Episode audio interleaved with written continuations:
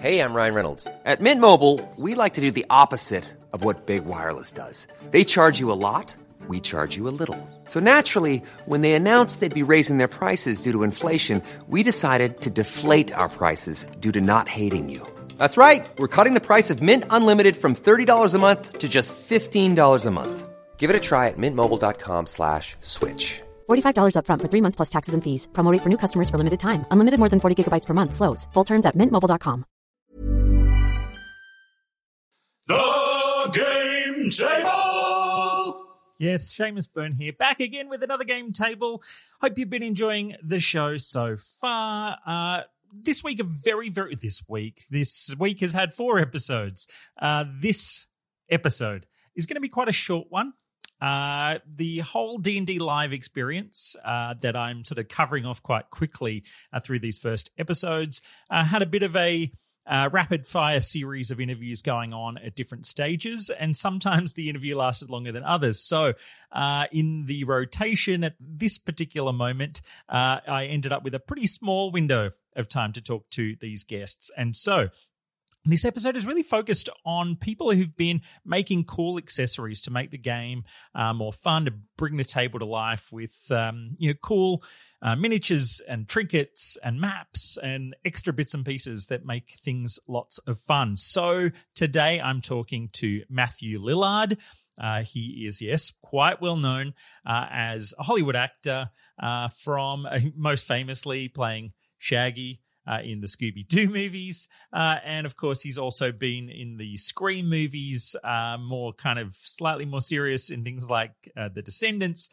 But he and some friends also recently set up Beadle and Grimm, which is uh, a group that is making kind of special edition boxes of different D&D uh, campaign sets. So we talk uh, mostly about that whole kind of idea of making really cool uh, boxes and enhanced experiences for the cool new adventures that are coming out because there will be uh, a Beadle and Grimm edition of uh, of Baldur's Gate, Descent into Avernus when that comes out later in the year, um, but also uh, talking to uh, someone from WizKids, uh, the company that makes lots of minis, uh, specifically tied into D and D, as well as sort of all sorts of other stuff they make. Uh, now, I know uh, I was told the name of the guy who was on the panel from WizKids, uh, but I met so many people that day and I can't find the note where I wrote down uh, his name. So, uh, yeah, we have Matthew Lillard, an unnamed awesome guy who represents WizKids. Uh, I know at the time it was just a had a bit of a, a change around of who was available on the day. Uh, and so the person we were told was going to be there from WizKids was unavailable. So I don't have a listing uh, for this particular gent, but he was a good sport and we had a great chat.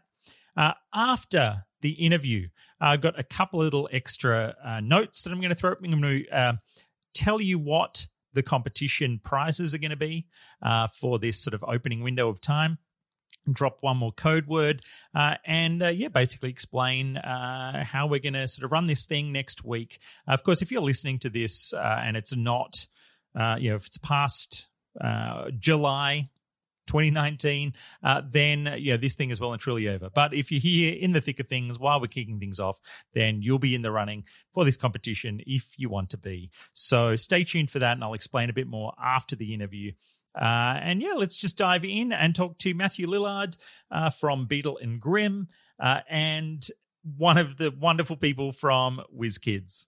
Look, the main thing that I really, and particularly with the, the pair of you, is you know, it's one thing to get involved with the performance side of this stuff, but the fact that you know you've kind of launched a company to enhance the experience for people. It's super um, crazy. Clearly, that shows a, like a real heartfelt devotion to all things D and D, or a real deep-seated midlife crisis. yeah. It's one of the two. Um, yeah. Well, there's look. There's no doubt that we, you know, our group of guys that came together to make the box. Um, we've been playing together for 27 years. And, you know, we were all at a place in our lives and in our careers that we had the opportunity to try something different. And, um, you know, we dreamed about it. We talked about it. We were, we wondered, should we do a mystery box? Should we do you know, a, an escape room. Like we we really for months and months and months and months would come together to play D and D, and we would bang ideas around for a while. And my buddy came up with this idea and pitched it one day, and in that one moment, we all said yes. And here we are. Literally, we we pushed the button to go live on our website a year ago today, and um, or this weekend. I don't know Yeah. the same weekend, but th- this weekend we went live. And the year before that, on this weekend, we actually pitched the idea to Nathan and to Mike Mearls on the corner up in Seattle. So this event has been big for our, our company, and um, we're happy to be here again this year. And clearly, the fact that you're back again shows that the the concept has some legs. That you know, it didn't just kind of go. What do people think? Let's put it out in the world, and then no one was interested. Yeah. people people are responding. people are responding. It's interesting. We, you know, it's it's a challenge because we're none of us are rich. Um, I know that you may think I'm rich, but I'm a blue collar actor. I'm not rich, um, and so we all pooled our money. I mean, we all put in like you know a, handful of money, and um, and we're unable to. You know, we're not allowed to do Kickstarter. So, which is a great avenue for young companies in the D and D space to raise capital. So we can't do that. So we have to do pre-orders and sort of you know wading through those waters and making those mistakes and continuing to try to deliver an awesome product um, has been a real eye-opening experience. We've learned a lot over the last year and we're happy that we sold out. We're happy that people seem to be respecting it and enjoying it. And to be honest with you our re- reviews online have been great. Our customers have been over the moon. Um, so we're just gonna keep t- trying to deliver and Yeah. kick ass. I mean, with these kids, how much do you guys feel like, you know, selling minis for people to play D and D?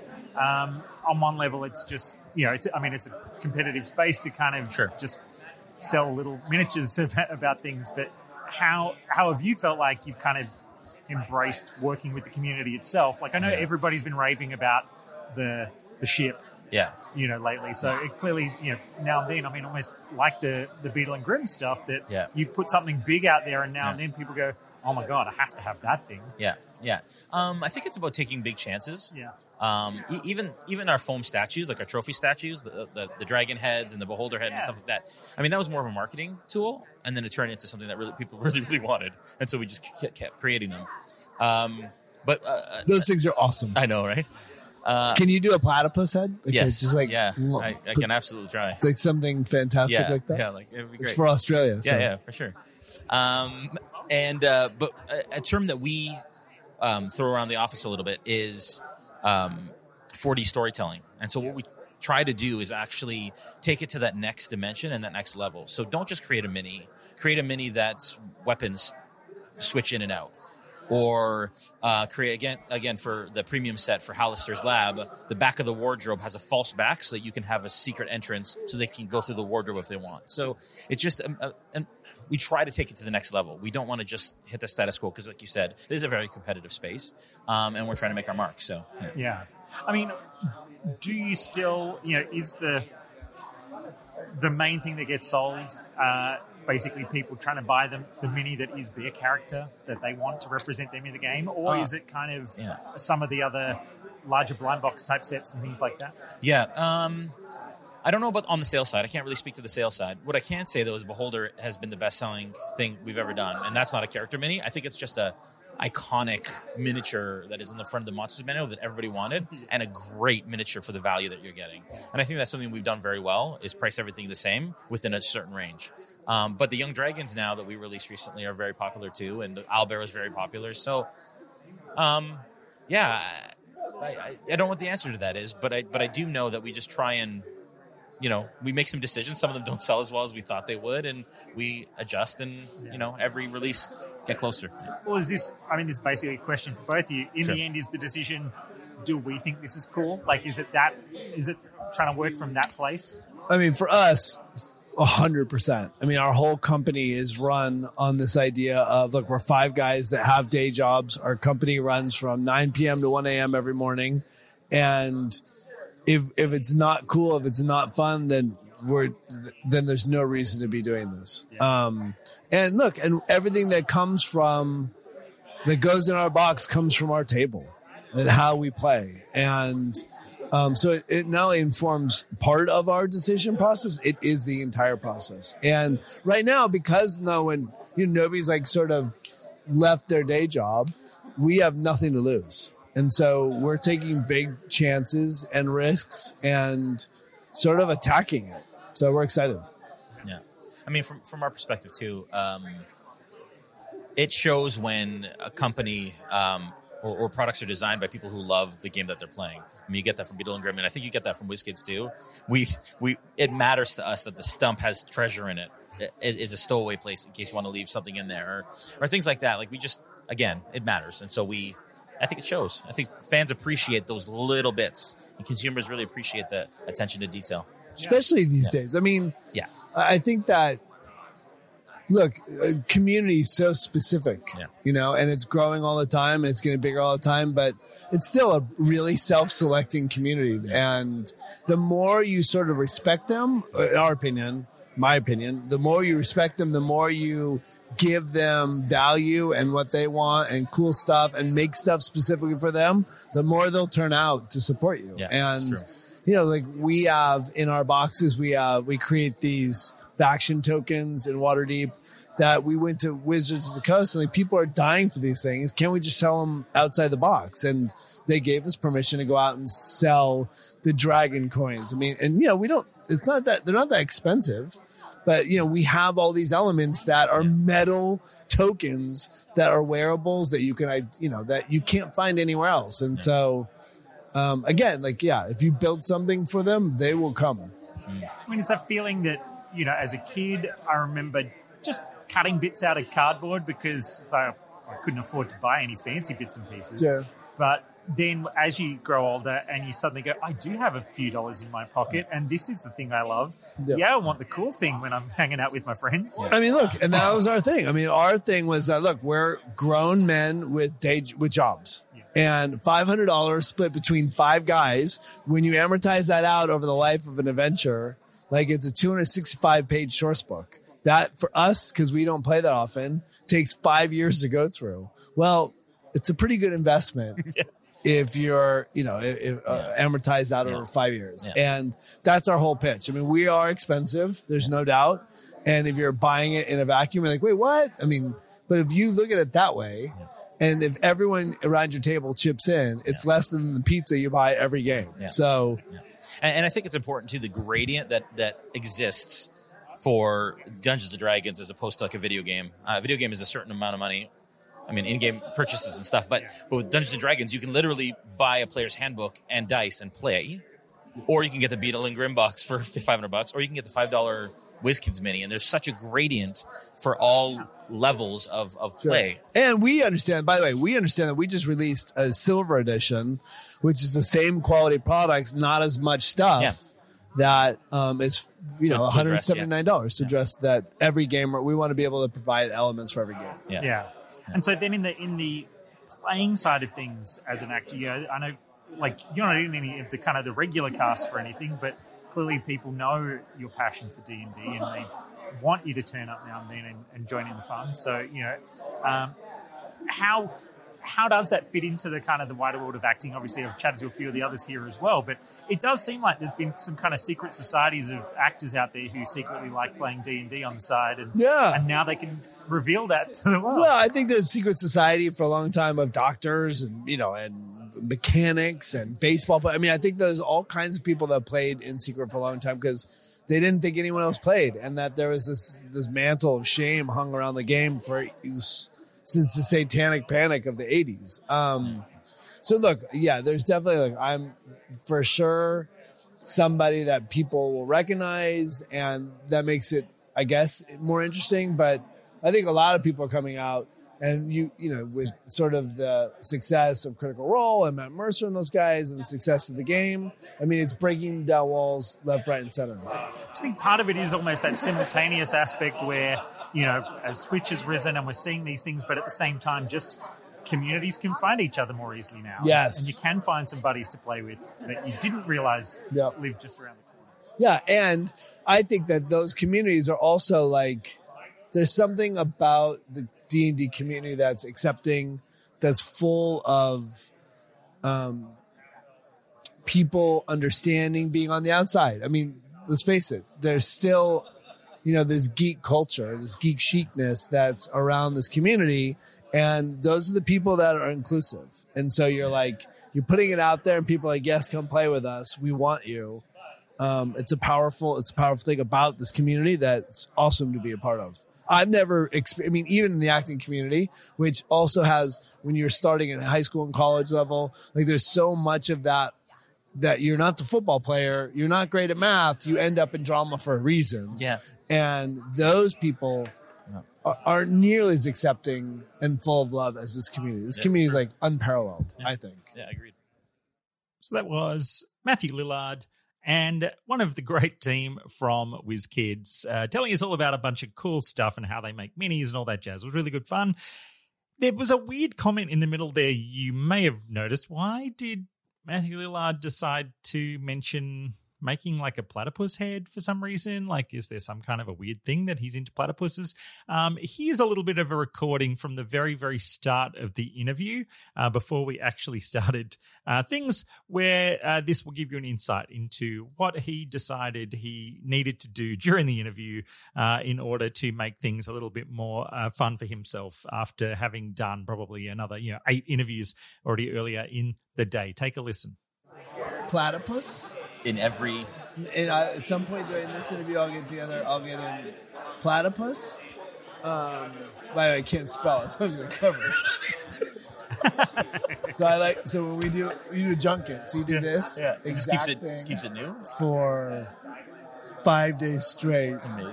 What's it like to play Shaggy? Yeah. Oh, exciting.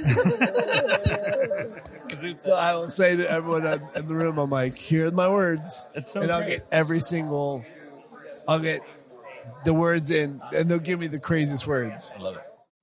So there you go. The things that uh, people do to keep themselves amused while they are going about doing a whole bunch of interviews all day. But thanks again to uh, Matthew Lillard and our unnamed WizKids friend. I feel so bad. Um, look, I'm, I'll write it down in the show notes uh, when I track it down eventually. Uh, but look, I wanted to explain. Uh, we are running a competition, as I have mentioned. In fact, today's code word clearly must be platypus. That makes the most sense. Platypus is today's. I'm going to drop uh, one more code word in the next episode, uh, which will be next week. Uh, and the prize pack that we've put together. So, uh, Good Games uh, is helping out by uh, sponsoring the prize uh, on one level. They are going to give us a copy of Acquisitions Incorporated to give away. So, that's an exciting one. Uh, I have also from uh, Dungeons and Dragons directly got a copy of Ghosts of Saltmarsh to give away, and I have a sticker sheet that was like an exclusive one of the D and D live. Uh, nice little extras. I'll take a photo of it and post it uh, as part of an announcement post for the competition. Uh, but yeah, sticker sheet from D and D Live with a bunch of cool stickers related to Descent into Avernus. Um, so just a nice little pack. And actually, if I find it, I did also grab the piece of paper uh, that Matthew Lillard wrote down his uh, words that he was uh, challenging himself to work into uh, the uh, the piece. Um, so if I find that as well, I'll throw that in too. But yeah, so the competition is going to happen next week. Uh, that being first week of July. I think we'll run it for probably two weeks. Um, but I'll define all that when we put up the post to officially uh, kick off the competition. Uh, but as I've said, you need some code words, and then we're going to do a 25 word or less uh, type of entry system uh, with the cool price pack to go with everything. Price pack will probably be only available for ANZ listeners, but I will find uh, an extra prize, uh, some kind of a digital code type prize that I can send to uh, someone else anywhere in the world uh, to make sure everybody feels nicely included. But thanks to Good Games, thanks to Wizards uh, and Dungeons and Dragons for helping out with part of this as well. So uh, that is the end of the show. I am Seamus Byrne. This is the Game Table. I really hope you're enjoying the show so far, and please let me know via Twitter. I'm at Seamus, uh, and uh, yeah, just let me know what you're thinking. Um, please leave reviews over on the uh, iTunes podcast store. That really does help a lot, or whatever app that you choose to use if it has a review system uh, please drop in a review. It genuinely helps those crazy algorithms, as obscure as they are, it helps to kind of show it to more people. Uh, and finally, uh, share the word with anybody else you know. Uh, reviews are one thing, but it's even better if you just recommend the show to people you know. Grab their phone uh, politely and then just you know go into their podcast app and subscribe for them. Uh, I'm sure they'll thank you in the end. That is all for this week. And until next time, I hope all your rolls are with advantage.